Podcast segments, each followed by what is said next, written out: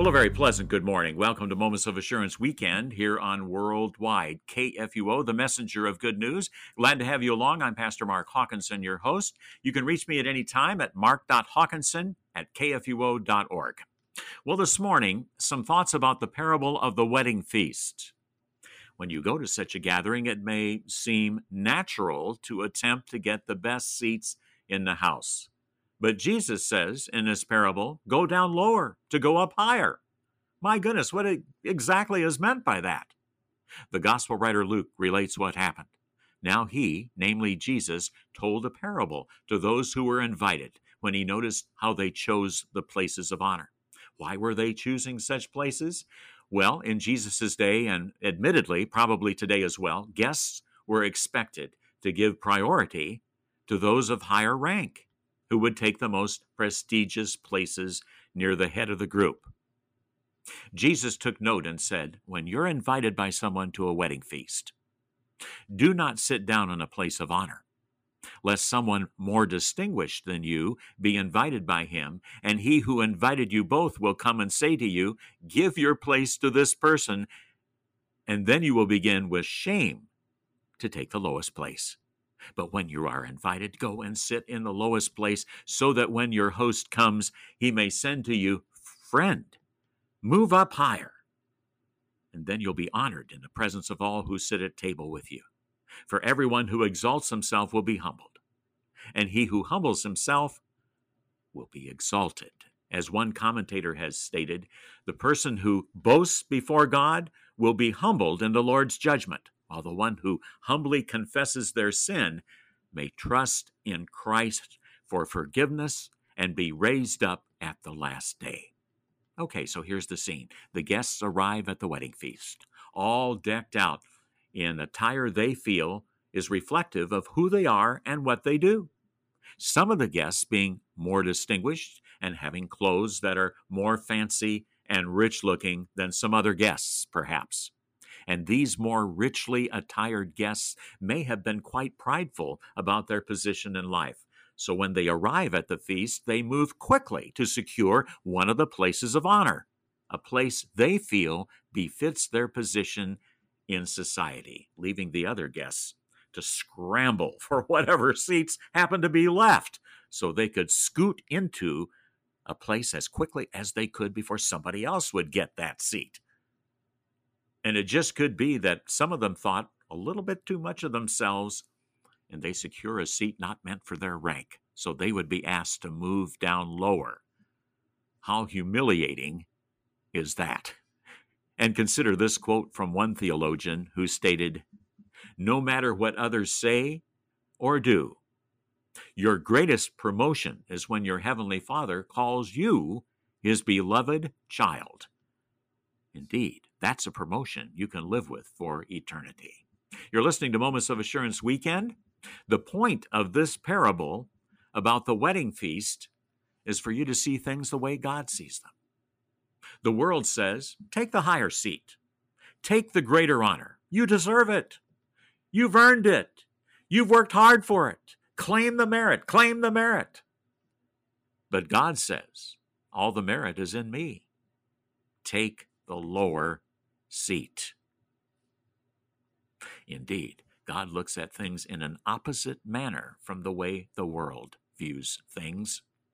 That's God's will for you, to see things through His eyes. However, even as a Christian, it's relatively easy for the world's mindset to dominate. It's easy to fit right in and even chase others. Imagine that to get that higher, more prestigious seat. That would be quite a scene, wouldn't it? I mean, that's pride at its best. And as someone once said, pride goes before the fall. There's an old fable about two ducks and a frog who lived in a farmer's pond. The ducks and the frog were the very best of friends. They played together all day long. But when the hot summer days came, well, the pond began to dry up, and the ducks realized that they would have to move. Now, they could easily fly away to another place, but hey, what about their friend, the frog? Finally, the ducks decided to put a stick between them. Each would hold one end in its bill while the frog hung on to the stick by its mouth. So the three friends set out for another pond. As they were flying, the farmer saw them and said, Oh, how clever! I wonder who thought of that. And the frog said, I did. and of course, that was the end of the frog. Indeed, pride goes before the fall. Did you know that one chapter of C.S. Lewis's book, Christian Behavior, is titled The Great Sin? And you might imagine that it would deal with murder or adultery. No, no, it describes pride or self conceit as the great sin. Lewis writes, And the devil did grin, for his darling sin is pride that apes humility. It places you above your maker instead of your maker being above you. And that's the upside down way the world does look at things from the vantage point of you instead of the vantage point of Christ. Indeed, due to your sinful nature and mine, you and I are inclined to think exactly that way. Well, you're listening to Moments of Assurance Weekend right here on Worldwide KFUO, the messenger of good news, Christ for you, anytime, anywhere. I'll be back with more about the parable of the wedding feast after these.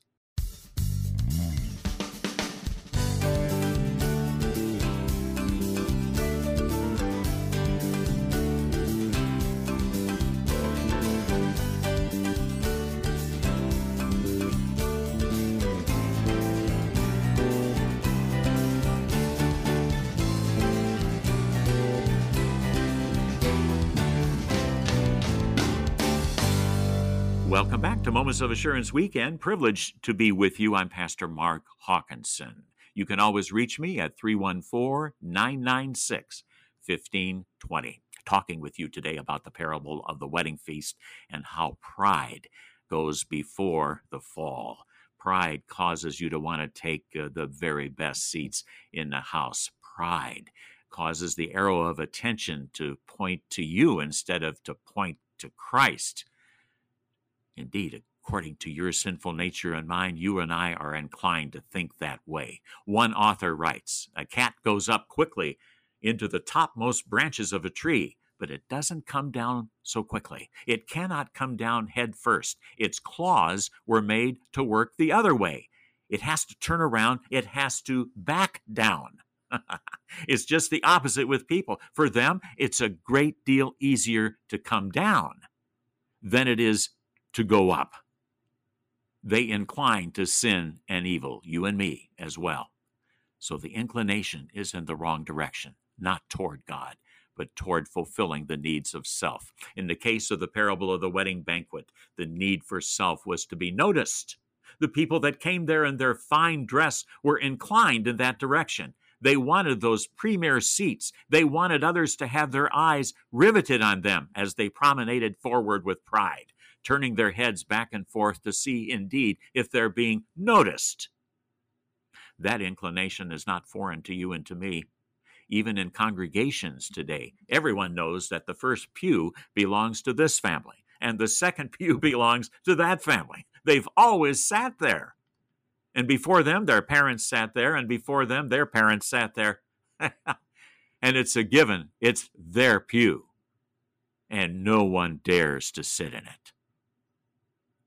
But hey, how would the picture change on a Sunday morning if the family sitting in that front row happened to turn around just before the service started and see a tattered, torn, unshaven older man enter the church from the back? Just suppose they had a sudden inclination away from themselves and outward to that tattered and torn older man. How would the picture change that morning if that first pew family stood up, walked out of their pew, and motioned for the tattered and torn man to enter? Yes, enter their pew, their sacred pew. No one else has ever sat there before. But something changed in the heart of that first pew family. Something changed how they looked at the picture of life that Sunday morning. So that first pew family went to the very back of the church Imagine that. Yes, to the very back to take a seat they normally would have expected the tattered and torn old man to take. Indeed, the sinful flesh and the world says, take the higher seat. God says, take the lower seat. St. Paul once wrote, Do nothing from rivalry or conceit, but in humility count others more significant than yourselves. And isn't that what Jesus Christ has done for you? He took the lower seat. Indeed, the seat he took was as low as you can get. He took all of your sin, all of your evil, your selfishness, all of your pride, and he bore those sins in his body on the cross that first Good Friday. That is as low as you can get. He saw your sin and your death and your hell. He saw it all. And he got up out of his seat in divine glory and came all the way down to earth to become a man so he could take your place on the seat of that cross as low as you can get. So you could have a place as high as you can get in heaven. Indeed, in heaven, you have a seat with the God of the universe who went as low as you can get. What a friend, what a God, what a Savior, what a love indeed. So, how about you this morning? Are you willing to take a seat as low as you can get? An old writer has said, God has two thrones, one in the highest heaven and one in the humblest heart.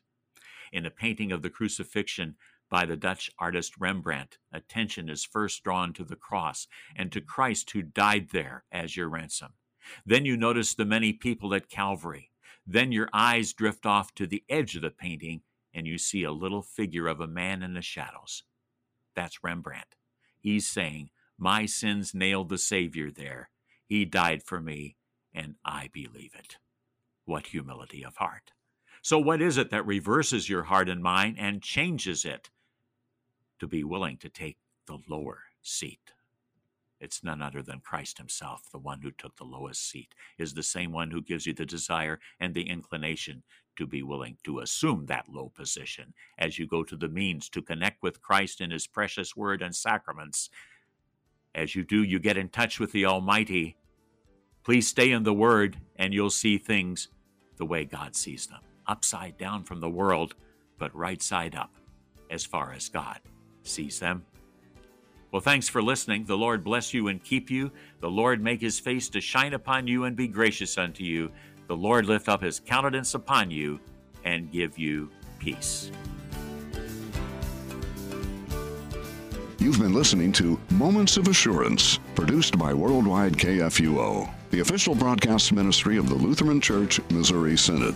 Your support is vital for this program to continue.